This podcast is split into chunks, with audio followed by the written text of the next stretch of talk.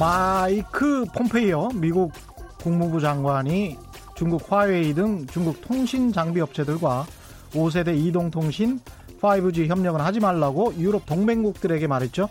지난 2일 폴리티코에 기고한 기고문에서 폼페이오 장관은 신뢰할 수 있는 기업들이 21세기 정보망을 구축하는 것이 시급하다면서 중국 화웨이 같은 기업들에게 유럽 국가들의 인프라 통제권을 넘겨주지 말고 삼성전자나 에릭슨, 노키아 같은 회사들처럼 법치주의를 준수하고 행위에 책임을 지는 민주 국가들에 있는 기업들과 거래하라고 독려했습니다. 일단은 반가운 소식입니다.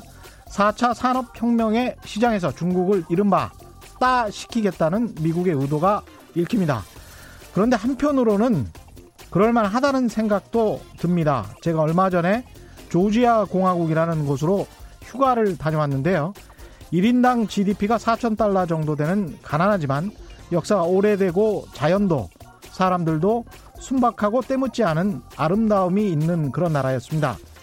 그런데 거기서까지 중국 사람들의 이상한 변칙 상술이 판을 치더군요. 제조사는 분명히 중국인데 매장에 우리나라 인터넷 국가 코드인 KR이 붙여져 있었습니다. 그곳에 제품을 사는 조지아 사람들도 해당 제품이 한국산인 줄 알고 산다고 합니다. 또 삼성전자나 LG전자라는 상호는 못 쓰니까 조악한 가전제품에 현대라는 상호를 붙여서 현대는 가전제품 안 만들죠. 이게 한국산 가전제품이라고 파는 중국 업체도 있다고 합니다. 이건 아닙니다. 지적 재산권 침해고 반칙이죠. 중국이 그동안 거대한 자국 시장을 무기로 적당히 상대방 다리도 걸고 뒤통수, 뒤통수도 때리는 행위를 해서 성장해 왔다고 하더라도 앞으로도 그럴 수 있다고 생각한다면 큰 착각이겠죠? 장사, 정치, 국가 간 외교까지 모든 인간관계의 기본은 신뢰입니다. 안녕하십니까. 진실탐사 엔터테이너 최경령입니다. 세상에 이익이 되는 방송 최경령의 경제쇼 출발합니다. 최경영의 경제쇼는 유튜브로도 실시간 생중계되고 있죠. 지, 지금 접속해 주십시오.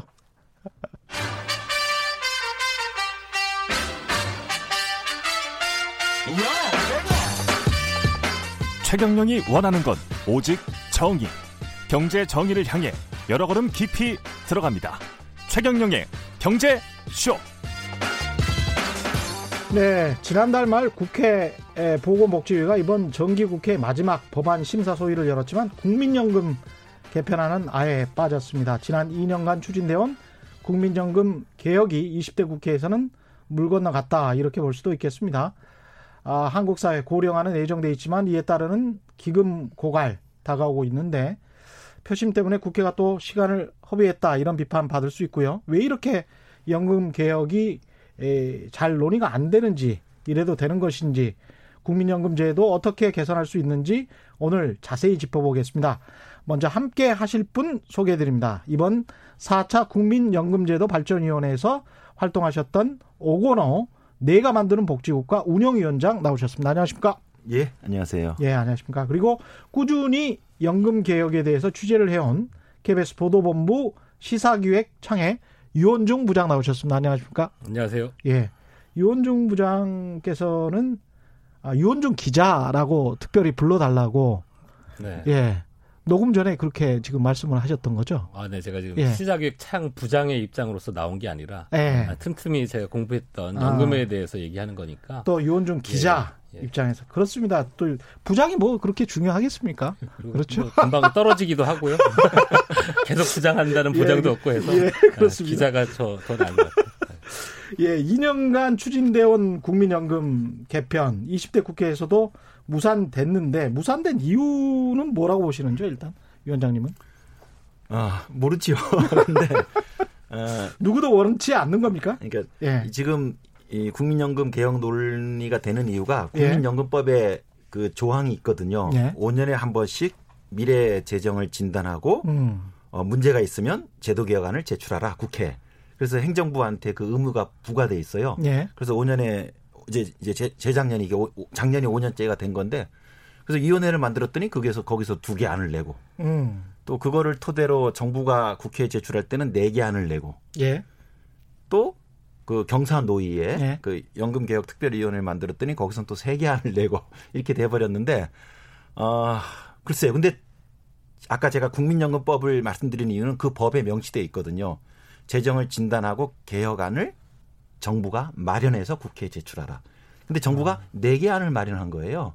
법에 그렇게 돼 있는 거군요. 예. 예. 근데 물론 개혁안을 제출하라고 했기 때문에 하나를 낼 수도 있고 뭐 몇 개를 낼 수도 그렇죠. 있지만 지금까지는 행정부는 하나의 안을 내거든요. 네. 근데 정부 네 개 내버리니까 음. 네 개마다 다 이해관계자들이 있을 거잖아요. 이해관계자라는 건 주로 이제 세대입니까? 아니면은 계층 간 계층일 수도 있고 세대. 일 수도 있고. 네. 그리고 사실은 굉장히 중요한 이해관계자는 아직 태어나 있지 않아요. 여기까지. 예. 이게 복잡한 고차 방정식을 아직 태어나지 않은 신생아들. 예. 예. 왜냐하면 어 지금 젊은 사람들은 국민연금 가입해서 보험료를 내지만 음. 나중에 그 젊은 사람들이 받을 연금액은 누가, 누가 돈을 내느냐? 신생아들. 지금 예. 신생아들이 낼 거거든요. 그래서 아직... 걔네들한테 물어봐야 돼요. 그러네. 너네는 네 개 안 중에 어느 게 좋냐? 음. 그래서 이렇게 복잡한 거기 때문에 논의의 중심축이 필요해요. 음. 저는 그래서 행정부가 어, 단인안을 제시해 주는 게 그래도 사람들이 그거에 대한 찬반 논의를 시작할 수 있는 건데 내기안을 제시해 버린 거뭐 여러 가지 이유가 있겠지만 저는 정부가 복수안을 제출한 게 결국은 2년 동안 허탕친 것에 뭐 가장 결정적인 이유였다고 좀 봅니다. 결국은 경제적으로 부담을 해야 될 사람들이 투표권이 없는 거네요, 일종의. 지금 그렇죠. 그런 측면이 있겠습니다. 예. 예. 특히 또 우리처럼 청년 위주의 어떤 정당이 없는 나라에서 국회의원들 같은 경우는 뭐 5, 60세가 보통 기본이잖아요. 그러면 그리고 그런 어떤 유권자층을 가지고 있는 특정 세대 유권자층의 지지를 얻고 있는 정당이라면 기존의 유권자를 생각을 안 할 수가 없잖아요. 그러면 이게 합의가 되겠습니까? 어떤 안이라도? 그래서 이게 자신의 계층이나 세대를 뛰어넘는 인식과 책임이 필요한데 음. 쉬운 일은 아니죠. 근데 그게 안 되고 있어요. 그래서 지금 국민연금 개혁이 5년씩 자꾸 뒤로 가거든요. 네. 뒤로 갈 때 거기에 따른 계층적 이해관계가 달라집니다. 우리가 의식하든 의식하지 않든. 그렇겠죠. 지금 여기 아마 4, 50대들은요. 예. 자꾸 뒤로 갈수록 괜찮아요. 크게 건들지 않고 예. 보장된 급여를 받을 수 있는데 예. 어, 나중에 갈수록 재정이 더 어려워지면 이, 그때 이 제도를 이제 다뤄야 되는 우리 밑에 아이들, 청년들이나 혹은 지금 아이들은 굉장히 이 문제가 복잡해지거든요. 그렇죠. 근데 우리는 이미 이제 가입자에서 수급자로 위치를 바꿨어요. 음. 수급권을 가지고 있으니까 연금 주라. 음. 라고만 하면 될 거거든요. 그렇죠. 그래서 지금 4, 50대 중년들은요. 내가 낸 것도 있고. 대략 연금 네. 개혁 안 하고 음. 넘어가면 좋습니다. 음. 근데 과연 이게 지속 가능한가? 지속 가능한가 혹은 세대 간 책임으로서 온당한가에 대한 질문이 에, 나오는 거죠. 일단 첫 번째는 지속 가능합니까? 그대로 지금 형태로 놔두면 지속 가능합니까? 그냥 이렇게 갈 수 있나요? 이게 어려운 이유가 연금 전문가들도 지금 주신 질문에 대해서 답이 갈려요. 아, 그래요? 예. 한 축은 지금 그 재정 계산을 해봤더니 음. 이제 한 2057년, 한 37년 후에는 기금이 소진되고 우리가 지금 국민연금 보험료 9%를 내요. 예. 어, 45% 소득 대체율에. 근데 미래 아이들도 우리와 비슷한 소득 대체율을 받으면서 한 30%낼 예정이거든요. 예. 그러면 미래 아이들이 그렇지 효도해야지 음. 30% 내드리죠. 예. 라면 지속 가능한 거예요. 음. 그래서 지속 가능해요. 미래 세대를 믿읍시다라는 답을 줄 수도 있고요. 예. 또 다른 답은 음. 아니 미래 아이들이 30% 보험료를 내면 당연히 우리가 받게 되겠지만 음. 과연 미래 아이들이 그걸 수용할까? 그거를 30%라는 건 자기 소득의 자기 소득에 자기 소득의 30%를 지금 우리는 보험료로 9%. 내야 되는 거예요. 보험료로 네. 엄청난 액수군요. 우리가 연금을 받기 위해서는. 그러면 직장 소득자 같은 경우는 지금 4.5%를 내는 거잖아요. 그러니까 절반씩. 예. 회사 측에서 4.5%, 네. 직장 소득자가 4.5%, 자영업자 같은 경우는 9%를 전액 전액 다 내는 것이고. 네. 근데 9%를 내다, 내다가 다음 미래 세대는 언젠가는 30%를 내야 그렇게 2050년에서 60년대가 되면은 2050년에서 네, 기금은 전부 되면. 고갈됐고 예. 그럼 부가 방식으로 전환을 해야 되는데 예. 그때 내야 될 보험료는 대략 30% 수준인 걸로 지금 계산이 돼 있죠. 그래서 저는 음. 지속 가능할 수도 있지만 예. 저는 지속 불가능하다는 쪽에 한 표를 걸겠는데 그게 그 이유는 같습니다. 예. 네, 그 이유는 기금 자체 뭐 고갈이나 예. 연금제도의 파탄 때문이 아니라 음. 어, 연금 제도가 지속 가능하려면 음. 세대 간 공평성이 확보돼야 되는데 그렇죠. 지금 현재의 연금 제도는 그 세대 간 공평성이 지금 이제 지켜지지 않고 있는 셈이거든요. 예. 이런 모순된 제도를 그냥 끌고 가겠다? 음. 그러면 그걸 과연 미래 세대가 이어받아 줄 것이냐? 음. 저는 아닐 거다라고 보기 때문에 사회보험의 특수성을 감안했을 때 예. 세대 간 균형이 안 맞는 제도는 지속 가능하기가 힘들다라고 저는 생각합니다. 그렇죠. 30%나 연금으로 내면 연금 보험료로 내면 나머지 이제 세금도 내야 되잖아요. 그래서 제도 예. 개혁이 빠르면 빠를수록 세대 간 형평성이 그나마 벌어졌던 게 조금 그렇죠. 좁혀지는 효과가 있는데 그렇죠. 지금 12년째 연금이 전혀 개혁이 되지 않고 있기 때문에 음. 그게 문제인 거고 그래서 이제 이런 프로그램에 나와서 이제 음. 얘기를 예, 하는 이야기를 해봐야 될것 예, 예, 같아요. 예. 이게 근데 먼 미래의 문제지만 사실은 계속 우리가 대비를 해야 되는 문제. 그 래서 제가 정부가 무책임하다고 말씀드리는 이유가 어, 미래 지속 가능하지 않을 거라고 많은 사람들이 생각하고 있거든요. 예. 그런데 하지만 당위적으로는 지속 가능해야 되거든요. 그래야 우리가 연금 받을 거니까. 그렇죠. 하지만 진단은 무척 안 좋게 나왔기 때문에 음. 지속 가능하기 위해서 지금 어떤 조치가 필요해요. 예. 그런 내용이 담긴 개편안이 제시돼야 됩니다. 예. 근데 정부가 무려 4개 안을 제시했지만 음. 그 4개 안 모두 다제 음. 판단입니다. 평가입니다만 예. 그, 안, 그 내용이 들어가 있지 않아요. 그러니까 사실은 근데 이런 측면도 있을 것 같아요. 어떤 정부가 5년을 하는데 5년 임기 안에 50년 뒤에 글쎄 말이에요. 연금 개편안에 관해서 나 이거 다 떠안고 이게 무슨 자살 폭탄하는 것도 아니고 나 이거 다 떠안고 연금 개혁안을 이렇게 혁신적으로 하겠어. 지금 세대, 지금 유권자들, 당신들이 더 부담하고 미래 세대를 위해서 50년 후에 이렇게 합시다. 라고 설득할 수 있는 정부가 있을까요? 조금 조금씩 움직이지 않는다면? 한국 정치 현실에서는 당연히 네. 이런 질문이 나오고 실제로 그렇게 진행되었는데요. 네. 놀랍게도 서구 나라들은 그렇게 했거든요. 보수당이 집권하든 진보 정당이 집권하든 연금이라는 건 어, 그, 그 진보 보수를 떠나서 예. 어, 고령화가 막 진행되면 미래 음. 아이들의 부담이 커지는 건 분명한 거거든요. 네. 그리고 연금 장기 재정 개선에 의하면 또 일정한 그 진단 결과가 나오기 때문에 그거에 맞춰서 연금 개혁을 하는 거예요. 네. 물론 당연히 이제 갈등들은 있었죠. 음. 하지만 그래서 서구 나라들은 대부분 지속 가능성을 진단하는 지표가 있는데 지속 가능성의 청신호 오케이 사인을 다 받아놨어요. 아. 예. 근데 OECD 국가 중에서 지속 가능성의 가장 점수가 낮은 가장 심각한 지속 가능성의 문제를 지니고 있는 제도가 우리 국민연금입니다. 아, 그렇군요. 지금 당장은 뭐 한 700조 정도 돼서 굉장히 연금 모아놓은 기금도 많고 그리 그런데 그게 이제 나중에 그렇게 순식간에 고갈이 되는 건가요? 이게 고령화가 진행되면 자동 고갈이 된다고 네. 봐야 됩니까? 국민연금만 복지제도에서 아주 독특해요. 예. 국민연금을 뺀 모든 제도들은요, 우리가 지금 국회에서 음. 아동수당 20만 원으로 올릴게라고 의결하면 그 인상된 급여만큼의 필요한 돈을 우리가 세금이나 뭐 국채든 우리가 지금 마련합니다. 네. 근데 국민연금은요. 제가 축구 경기로 비유하면 90분 전후반 경기가 있어요. 음. 전반전에는 내기만 해요. 가입자니까. 아. 그리고 나서 후반전은 받기만 합니다. 근데 지금 국민연금은 지금 한 30년밖에 안 됐거든요. 그렇죠. 근데 보통 40년 동안 내고 뒤에 30년 받는 거예요. 그래서 대부분의 사람들이 지금 전반전을 뛰고 있어요. 음. 내기만 하는. 예. 하지만 내가 전반전을 뛰는 이유는 후반전에 받기 위함이거든요. 그렇죠. 그래서 우리가 모두 다 후반전으로 위치를 옮겼을 때는 모두 다 수급자가 돼요. 지금 있는 700조가 다 나가죠. 그래서 연금의 재정 진단은 올해 돈이 얼마나 남아 있어가 중요한 게 아니고 보통 70년을 보거든요.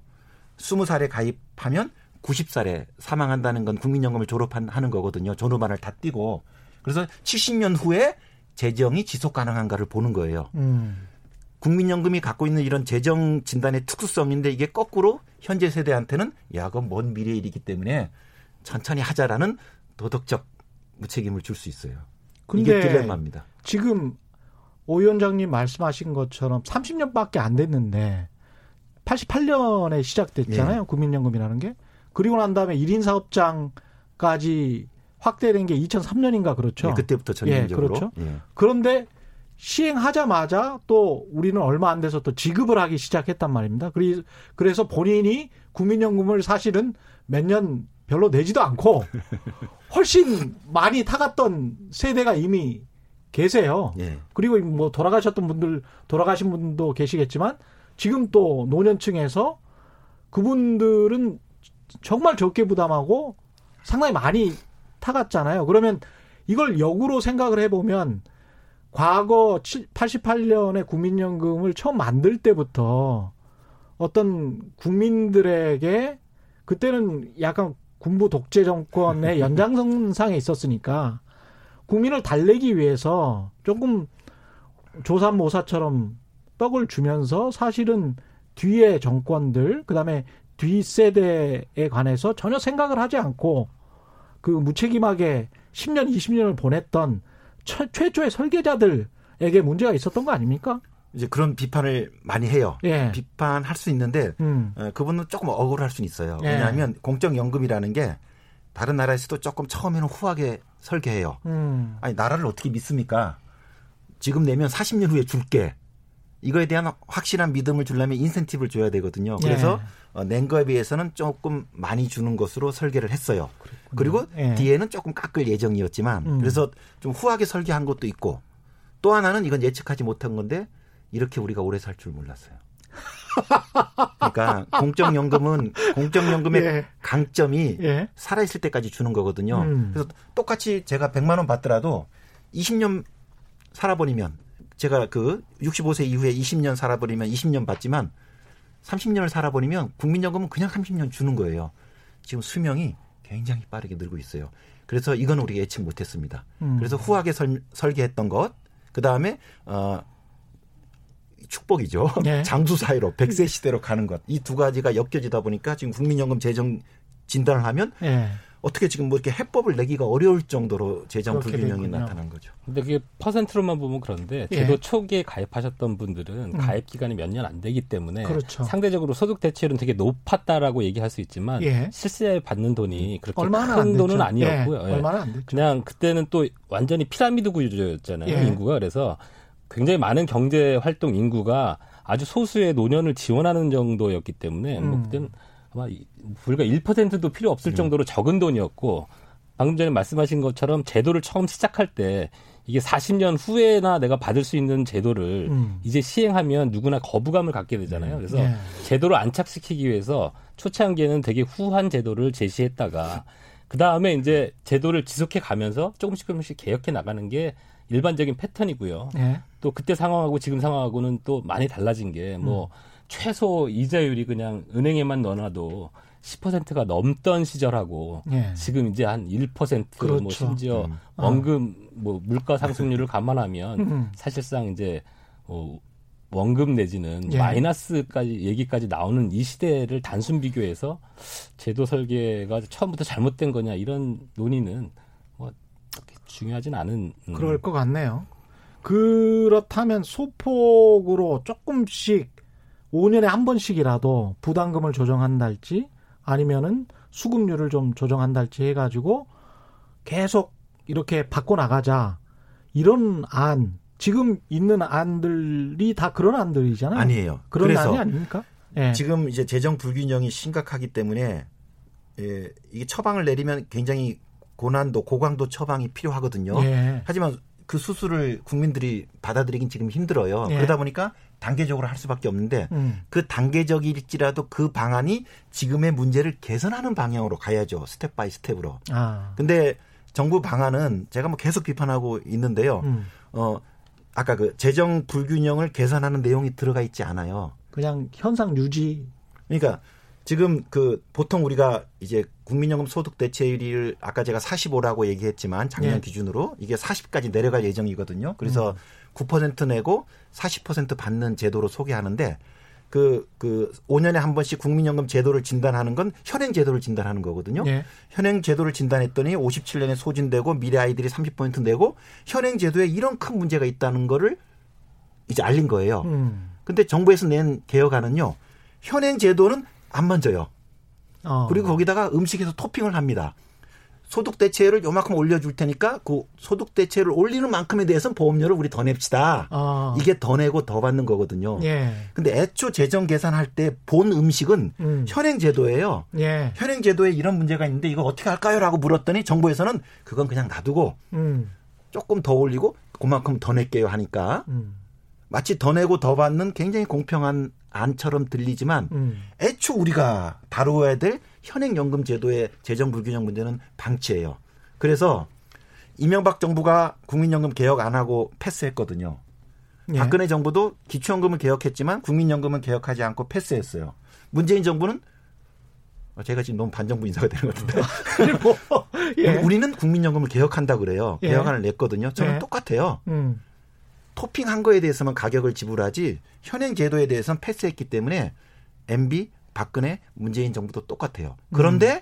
조금은 더 심각해요. 음. 뒤로 갈수록 문제가 더 어려워지는데 그때 패스를 했기 때문에 예.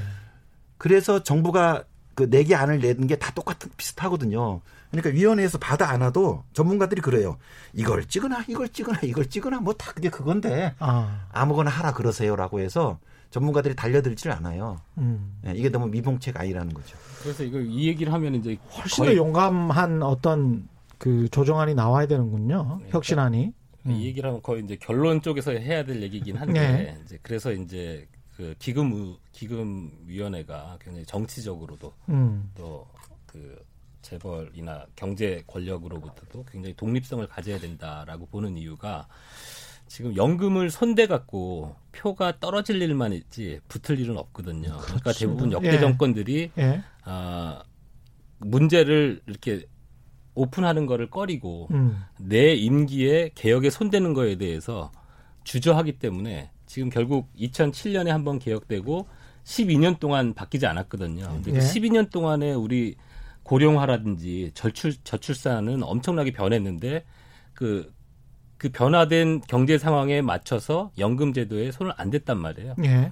이제 이게 가장 큰 문제고 저도 아까 그 오건호 위원장께서 얘기하신 것처럼 이번 연금 개혁이 이번 텀에 이걸 뭐 지금까지 연금 개혁 못한 걸 다 문재인 정부가 추궁당할 필요는 없지만 음. 어쨌든 연금 개혁에 실패한 거는 정부의 의지가 약했다. 약했다. 아, 두 번째로는 그 이 세대를 대표할 수 있는 대표성이 좀 부족하잖아요. 음. 근데 이걸 국민적 합의에 의해서 연금 개혁을 하겠다고 했어요. 음. 그 취지는 좋아요. 왜냐하면 국민연금은 어, 내는 사람, 받는 사람들이 다 국민이기 때문에 국민적 합의를 거쳐서 개혁을 하는 건 너무 취지는 좋으나 국민적 합의가 안 될 때에는 어느 순간 표로 당선된 정권이 책임을 지고 개혁을 했었어야 되는데 음. 아, 그거를 실기했고 결국 총선이 바로 코앞으로 다가오니까 더 이상 이 논의는 하기 힘들어졌고 이어서 총선 결과가 어떻게 나오느냐에 따라서 연금 제도가 또 탄력을 받을지 아니면 이대로 이번 정권을 그냥 또 흘려보낼지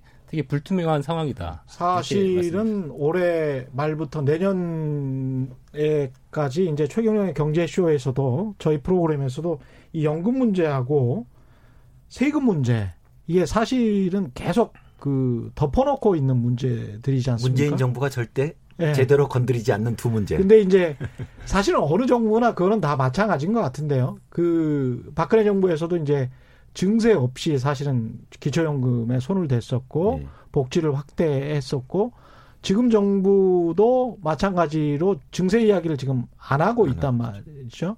그래서 정치적인 문제들에서 도대체 어느 정도의 숫자, 수치가 있어서 이렇게 우리가 고민을 지금은 해야 되는지 그걸 솔직하게 먼저 정직해 줘야 될 필요가 있다. 그게 또 방송의 역할인 것 같기도 하고요. 그래서 두 분께서 이제 여러 가지 말씀을 해 주셨는데 문제가 어느 정도인지 이대로 놔두면 그리고 미세 조정을 한다고 해도 어느 정도인지 어떤 수치로 뚜렷하게 좀 국민들에게 이야기를 해 주실 수 있을까요? 그러니까 아까 그 음. 보험료율 30%가 음.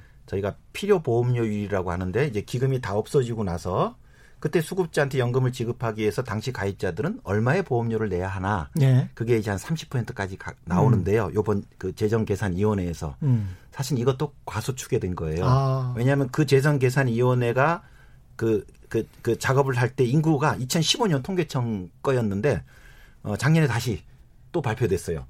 저출산 고령화가 더 심각한. 그래서 그거 음. 갖고 지금 KDI가 다시 돌리고 있는데 대략 제가 예측하거는 한 35% 보험료율 나올 것 같아요. 35%. 그러니까 우린 지금 9% 내는데 미래 예. 아이들은 예. 4배 내게 되거든요. 예. 그러니까 이거를 이렇게 전망이 되는데 그냥 계속 5년씩 그냥 뒤로 공을 넘기는 게 과연 이게 맞나. 음. 그래서 다 풀지 못하더라도 조금이라도 개선하는 방안으로 내야 되고 내야 되는데 그 개선하는 방안은 음. 결국은 우리 현재 가입자 입장에서는 무조건 불편한 거예요. 음. 어떻게든 보험료 더 내라 할 거거든요. 네. 근데 이 얘기를 행정부나 정치권에서 말하지 못하는 거예요. 안 하는 거예요. 여기에 음. 지금 꽉 막혀 있는 겁니다. 유원준 기자는 어떻게 보십니까? 뭐 전부 일리 있는 말씀이시고, 음. 근데 저희가 계속 정부를 비판하는 쪽 얘기만 음. 어, 할 수는 없으니까 예. 제가 약간의 중심을 잡기 위해서 예. 얘기한다면, 예. 뭐 아까 말씀드린 것처럼 세대 간 불평등이 눈에 보이는데 음. 그걸 개선하지 않고 제도를 그냥 끌고 나간다 그러면 음. 결국 이거는 미래 세대, 젊은 세대의 반대에 부딪혀서 결국 지속 가능성이 사라질 것이다라는 말엔 동의하는데 예. 그렇다고 국민연금이 굉장히 다른 나라에 비해서 비관적이냐 음. 뭐꼭 그렇지만은 않다. 음. 그러니까 지금 제도 개혁을 하면 되는 거예요. 예. 빨리 하면 빨리 할수록 후세대가 감당해야 될 그 보험료율은 낮아질 수 있기 때문에 예. 30%는 고정값이 아니거든요. 예. 우리가 어떻게 개혁하느냐에 음. 따라서 이건 낮아지는 거기 때문에 그 어, 생기지 않을 미래의 불안을 가지고 어, 너무 어, 걱정할 필요도 없다. 그러니까 현재 그리고 세대가 더 내고 좀 덜 받고 이것을 계속 해야 된다. 필요하다면 예. 그래서 저도 같은 의견이에요. 예. 그래서 우리가 어떤 지금 일을 조치를 취하면 돼요. 음. 안 하니까 제가 이제 비관적인 이야기가 나오는 지금 현재를 거죠. 바꾸면 미래는 바뀌는 거기 때문에 음, 그렇죠. 30%가 고정값이라고 생각하면 절대 안 되는 거고 예. 또 이제 우리나라 전체 GDP 대비 그럼 우리가 연금에 얼마나 쏟아부어야 되느냐인데 음. 어, 지금 현재는 한 2, 3% 범위 내에 있거든요. 그러니까 굉장히 적은 돈을 공적연금에 투입하고 있는 거예요. 지금 현재 EU 국가들이 대략 평균 10% 정도를 그렇죠. 전체 GDP에서 예. 연금 재정에다가 지금 붓고 있거든요. 음. 근데 아까 저기 우리가 기금 고갈 시점으로 보는 2050년대가 되어도 우리나라는 전체 GDP의 6.7%를 연금 재정에 투입하면 어, 고갈을 안 시키고 계속 유지할 수 있는 걸로 지금 계산 결과가 나와 있거든요. 그래서 음. 국민들이 모르겠어요. 저기 그 40년 후에 우리나라가 지금 현재 성, 상태로 계속 경제 발전을 계속 할지 아니면 더 비관적이 될지 유리하게 될지는 모르겠지만 어 글로벌 스탠다드로 봤을 때 어, 지속 불가능하지는 않다. 예. 아, 다만 그거를 형평성을 맞춰준다 그러면 음. 국민들이 동의하에 연금제도를 지속할 수 있겠지만 누구는 덜 내고 더 받고 누구는 더 내고 덜 받는 구조가 된다면 국민적인 동의를 못 받을 거기 때문에 제도가 계속 순항하기는 힘들 거다. 이렇게. 국민연금이 소득 재분배 효과도 있잖아요. 그죠? 그것도 전문가들 사이에서 의견이 그것도 갈려요. 그렇습니까? 그러니까 예. 통상 대학교에서는 소득 재분배 제도라고 가르쳐줘요. 그렇죠. 다른 나라 국민연금은 음. 다낸 거에 완전 비례해서 받아가거든요. 음. 근데 우리나라 국민연금만 그 급여 설계도가 좀 복잡해가지고 재분배 요소가 들어가 있어요. 예. 그래서 이제 그 하위 소득자일수록 조금 더 대체율이 높도록 되어 있거든요. 예. 그래서 설계도만 보면 음. 어, 국민연금은 재분배 제도인 건 맞아요. 음. 근데 문제는 결과적으로 국민연금 제도를 통해서 누가 혜택을 보느냐. 예. 그건 뭐냐 하면 가입자 입장에서는 내고 받는 거잖아요. 예. 아까 그 재분배 설계도는 받는 구조만 재분배예요. 근데 내는 것까지 같이 결합해서 보면요. 받는 거에 비해서 보험료가 낮다 보니까 절반도 안 되거든요. 아, 필요 보험. 아, 원래 국민연금 제도 자체가 그렇게 낮게 받, 받다 보니까 지금 예. 보험료가 낮다 보니까 예. 보험료가 낮으면 상대적으로 덜 내는 절대액은 고소득자들이 많게 되거든요. 아, 하여튼 복잡합니다만은 음. 그렇게 해가지고 거의 이제 모든 가입자들이 국민연금 혜택을 더 얻게 되는데요. 고소득자일수록 혜택이 조금 더 많아요. 음. 그다음 또 하나 국민연금 가입하면 이제 두 배 이상 혜택이 더 많은데 누가 최고로 혜택을 많이 보느냐? 오래 가입한 사람입니다. 음. 그러면 누가 오래 가입하느냐? 노동시장에 중심권에 있는 사람들이 오래 가입해요. 대기업 정규직. 그렇죠. 음. 그러다 보니까 결과적으로 노동시장의 중심권에 있는 즉 젊었을 때 그럭저럭 소득이 있으신 분들이 나중에 은퇴했을 때 국민연금에서 얻는 순혜택이 더 많아요. 예. 그리고 주변에 있는 불안정한 노동자들은 요만큼만 받고 그리고 아예 사각지대에 있는 분들은 아무것도 못 받아요. 음. 우리가 더, 더 받는 그 재원은 모두 다 미래 세대에 의존하는 건데 예. 그러다 보니까 국민연금은 노인 복지 제도잖아요. 음. 그래서 젊었을 때 격차를 국민연금이 개입해서 노인 때는 줄여줘야 돼요. 재분배 효과를 가져야 되는데 지금 국민연금은 어떤 역할을 하고 있냐면 현실에서는 예. 노동시장에서 이런 계급장의 격차가 있었는데 이분들이 노인이 되면서 국민연금 관문을 통과하잖아요. 그리고 국민연금에서 보너스를 받게 되잖아요. 상위계층들이 보너스를 더 많이 받아요. 젊었을 때 격차가 국민연금 때문에 노후에 커져요. 음. 역진성이죠. 그래서 사실 국민연금이 지금 이 지경까지 있는 거예요. 계층의 역진성 문제까지 있는데 이 원인은 뭐냐? 보험료가 낮기 때문이고요. 음. 노동시장의 격차, 가입기간의 차이 때문입니다. 이걸 예, 좀 다른 얘기로 예. 드리면은 소득 재분배 효과가 있냐? 예. 있다. 음. 설계는 되어 있다. 음. 그러니까 이를테면 가장 저소득층이 그러니까 음. 수익비라고 하거든요. 예. 낸돈 대비 받는 돈이 얼마냐라고 봤을 때 제일 저소득층이 일을 내면 한 1.8을 가져가는 구조로 돼 있고 예. 이제 고소득층은 일을 내면 1.1에서 2 정도를 받아가는 구조로 돼 있기 음. 때문에 어, 낸 돈은 다, 낸돈 이상으로는 가져가는데, 예. 고소득층은 좀 덜 가져가고, 음. 어, 저소득층은 좀 많이 가도록, 가져가도록 설계는 돼 있는데, 예. 방금 말씀하신 것처럼 사각지대, 음. 그리고 미가입자들이 주로 저소득층 쪽에 많이 형성되어 있기 때문에. 비정규직 같은 경우도 가입률이 그렇죠. 좀 낮잖아요. 그렇죠. 예. 그러니까 그 소득 재분배 효과를 높게 누릴 수 있는 사람들의 가입률이나 음. 가입되는 어, 액수 자체가 낮기 때문에 실제로 나중에 얻을 수 있는 소득은 그리 높지 않다. 그 음. 말씀을 지금 하시는. 네. 근데 이제 또 내는 사람 입장에서 봤을 때는 내가 낸 만큼 일을 지금 유원중 기자 말씀하신 것처럼 일을 냈는데 1.1 정도 가져가는 게 뭐 그렇게 큰 일이냐 이렇게 생각할 수도 있겠습니다. 아, 근데 뭐 이제 보통 네. 이제 낸 것 대비 받는 비율 수익비인데 네. 유 기자님 말씀하신 수치하고 제가 이해하는 건 조금 예, 예, 좀 그래요? 달라요. 그래서 네. 이제 그 아까 저소득자가 아니고 평균 소득자가 국민연금 연구원에서는 1.8배를 받는 것으로 음. 복지부의 공식 수치고요.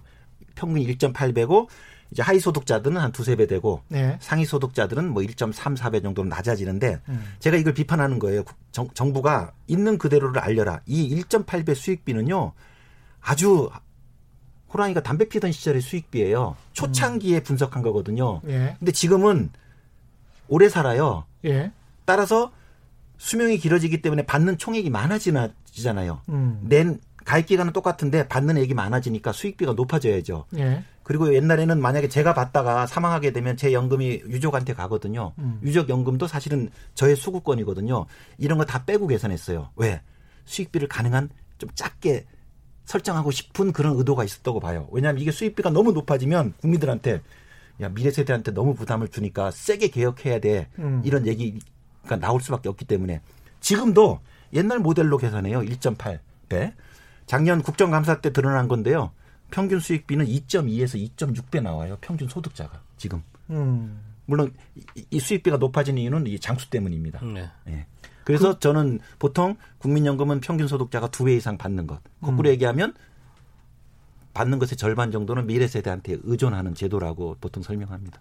그럼에도 불구하고 개인연금보다는 훨씬 낫잖아요. 아, 그렇죠. 아, 당근이죠, 이거는. 그건 네. 뭐두 분 다 동의하시는 거죠? 아, 그럼요. 그런 문자들이 좀 와서 그렇습니다. 유영성님, 아, 8902님, 30대 중반 가장인데요.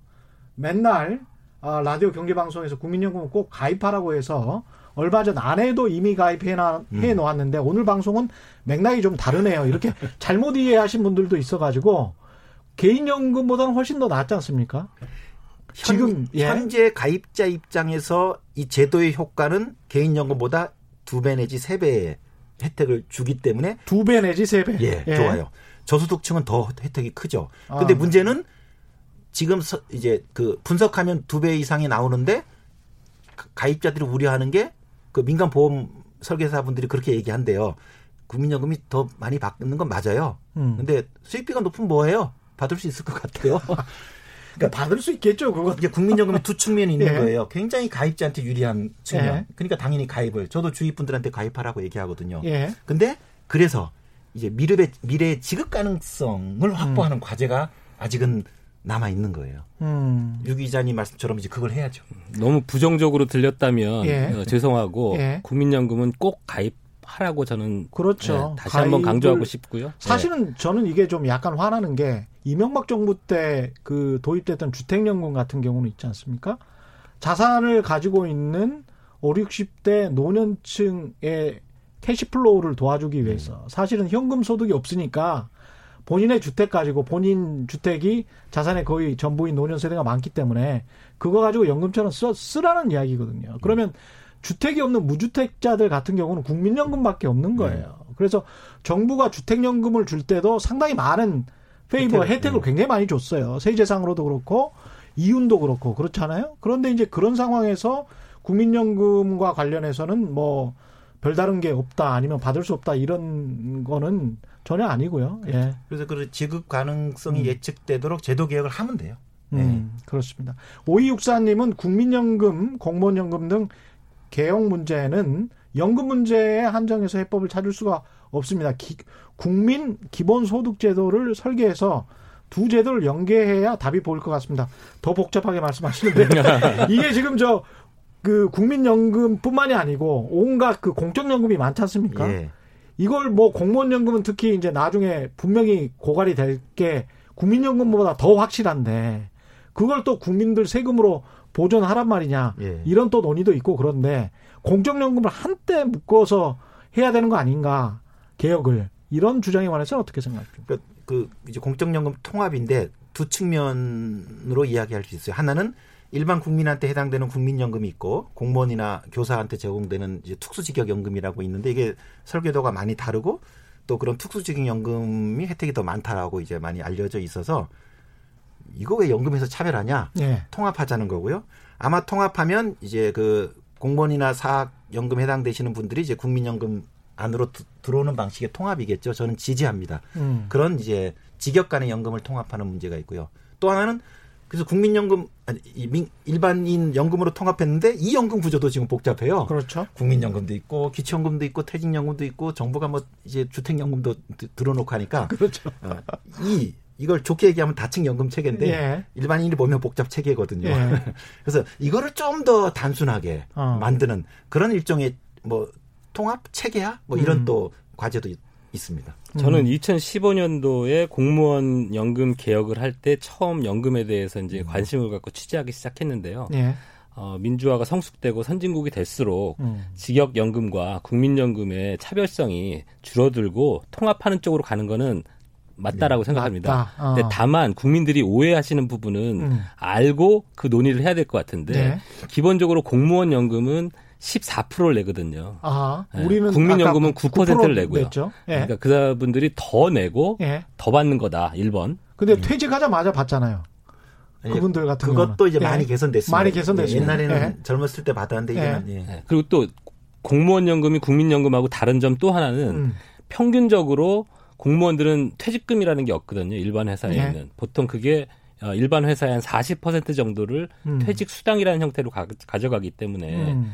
어, 정부가 재정을 가지고 퇴직금을 턱턱 줄 수는 없잖아요. 예. 그걸 연금 속에다 집어넣은 거예요. 그래서 음. 공무원들이 받는 연금 속에는 어, 우리 일반 직장인이 받는 퇴직금이 그 음. 안에 포함되어 있다. 3번. 왜 그 취재하시면 잘 아시겠지만 예. 공무원들 수사할 때 예.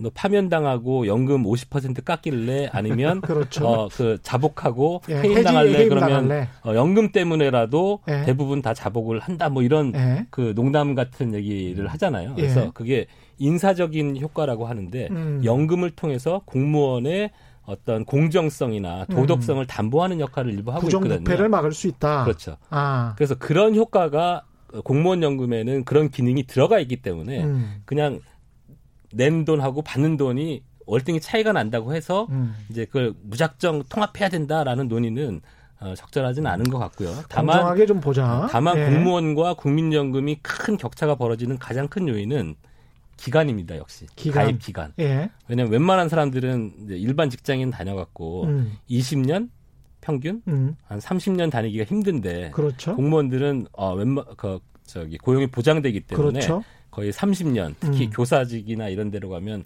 진짜 40년을 꽉 채우는 사람들이 많거든요. 예. 그래서 결국 어 보험 나중에 난 가입자가 받는 보험금의 상당 부분은 가입 기간이 굉장히 중요하거든요. 그래서 음. 그 부분이 이제 과거 공무원하고 현재 공무원이 훨씬 더 조, 좋게 보여지는 원인이다. 음. 이런 걸 좀 이해하고 그 통합 얘기를 하는 게 네. 바람직하지 않을까.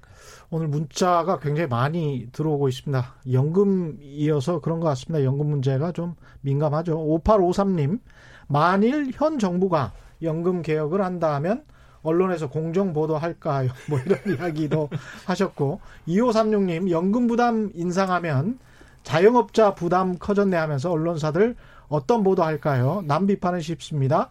반성부터 해야 발전합니다. 역시 최경령의 경제쇼 청취자분들은 그 언론에 관해서 굉장히 비판적이십니다. 아마 그게 그 앵커를 예. 이게 예. 제가 워낙 예. 비판적인 팬들이 때문에. 많기 때문에 예. 그런 반응들이 먼저 환영합니다, 여러분. 예, 7855님 말들은 그렇게 쉽게들 하시지만 현실을 보세요. 모든 정책을 무작정 반대만 하는 제1야당이 어떤지를 뭐 이런 말씀도 하셨고요. 이런저런 사실은 비판을 다 하실 수 있을 것 같습니다. 2641님, 연금과 세금은 국민들 지지 없이 바꾸기 힘들어요. 정치권과 행정부가 국민의 이기심을 잃고 있는데 시도하긴 힘들죠. 사실은 유권자들도 그냥 놔두는 걸 바라고 있는 거 아닙니까? 저는 그래서 아까 네. 우리 한국의 정치 현실에서 음. 그, 그, 런좀 진취적인 방안을 끊을 수 있겠느냐라고 이제 좀 이제 비판 비관적으로 보셨는데 네. 저는 가능하다고 봐요. 제가 주위에 보면요. 그러니까 내 자신의 세대 입장에서 보면 손해 보기 싫죠. 그래서 음. 국민연금이 깎이거나 뭐 보험료 더 내는 게 전 싫지만 지금 이게 미래 세대 담론이거든요. 우리 네. 자식들, 손주, 조카들이기 때문에 많은 분 얘기하면 우리 아이들까지 부담을 주면서까지 내가 받을 건 곤란하지라고 얘기하거든요. 예. 저는 그래서 이 국민연금이 쭉 이제 그, 그 시간별로 쭉 분석해서 음. 2030년, 40년, 60년, 70년 대 그때 아이들하고의 형평성이 어떻게 되는지를 조금은 이제 국민들이 이해하기 쉽도록 잘 그 제시를 하면, 하면 저는 국민들이 미래 세대하고 같이 공존하는 어떤 어, 솔루션을 저는 찾을 거라고 믿어요. 기대해요. 아, 그럴 수도 있겠습니다. 왜냐하면 주택연금 같은 경우도 지금 그 장노년 어르신들이 사실은 아들 아들이나 음. 딸에게 집이라도 한 채 물려주자 해서 주택연금을 훨씬 더 좋은 제도거든요. 그분들에게. 근데 잘 가입을 안 하세요. 그래서 가입률이 좀 낮은 편입니다. 예. 정부의 의도와는 다르게. 그런 측면에서 서로 간에 타협을 할 수도 있을 것 같습니다. 거의 뭐 시간이 다 돼가는데요. 다른 나라들 같은 경우는 이런 문제를 연금 문제를 어떻게 잘 해결했나요? 한 20년 걸렸죠. 20년? 굉장히 정치적 갈등을 겪으면서 아까 네. 말씀드렸습니다. 보수가 집권하든 진보가 집권하든 결국은 미래 지급의 지속 가능성의 제도적 틀을 지금 확보해 놨어요. 음. 그리고 심지어는 어, 수명이 연장되면 자동적으로 급여를 조정하거나 혹은 수급 개시 연령을 뒤로 늦추는 방식으로 해서 아예 그 자동 장치까지 만들어 놨어요. 네. 최근에 유럽에서 연금 갖고 사회적 갈등이 음. 크게 있었다는 기사 보기 어려우실 시위나 거예요. 집회 예 거의 없어요. 없었던 것 같습니다. 러시아나 예. 조금 이상한 예. 조 이상하나 조금 이제 일부 나라에서 나, 예. 타나는데 그건 뭐냐면 안 거예요. 연금 음. 문제는 미래 세대하고의 공존의 문제인데 보수가 잡든 진보가 잡든 집권 정당에서 해야 되는데 불편하거든요. 음. 집권해 보니까 예. 이거를 자동으로 조정하자 해가지고 많은 나라들이 자동 조정 장치를 탑재해요. 자동 조정 장치. 미래 지속 가능성이 저절로 확보되도록. 아, 예. 를 들면 수명이 길어진다는 분석이 나오면 음. 어떻게든 지출을 좀 줄이는 음. 참 대단한 거죠. 그러니까 유권자나 표심에 맡기지 않고 정치인들의 의지에 맡기지 않고 그냥 국회로 안 가는 예. 거죠. 그 일종의 이제 AI가 정치하는 거하고 비슷하네. 예. 또한 가지는 이제 예. 마지막으로요. 예. 이게 가정에서 벌어지는 음. 내가 내 아버지를 부양하고 음. 미래 세대가 내가 늙으면 은퇴하면 나를 부양하는 이 가정에서 벌어지는 세대 연대를 사회로 음. 넓혀놓은 그렇죠. 거거든요. 그래서 그렇죠. 아. 잘 되는 집은 미래 세대가 저기 가난할 게 뻔한데 음. 상속도 안 해주고 나 내가 번 거 내가 다 쓰고 죽을 거야 이런 집은 없거든요. 그렇죠. 그런 것처럼 예. 사, 가정에서 벌어질 수 있는 세대 간 연대를 사회적으로 확장해서 본다 그러면 음. 좀더 합리적인 대책이 나오지 않을까 생각합니다. 예, 오늘 두 분 말씀 감사하고요. 지금까지 오건호 내가 만드는 복지국가 운영위원장 그리고 KBS 보도본부의 유원중 부장과 함께했습니다. 고맙습니다. 예, 감사합니다. 예, 오늘 준비한 최경영의 경제쇼는 여기까지입니다. 지금까지 세상에 이익이 되는 방송 최경영의 경제쇼였습니다. 고맙습니다.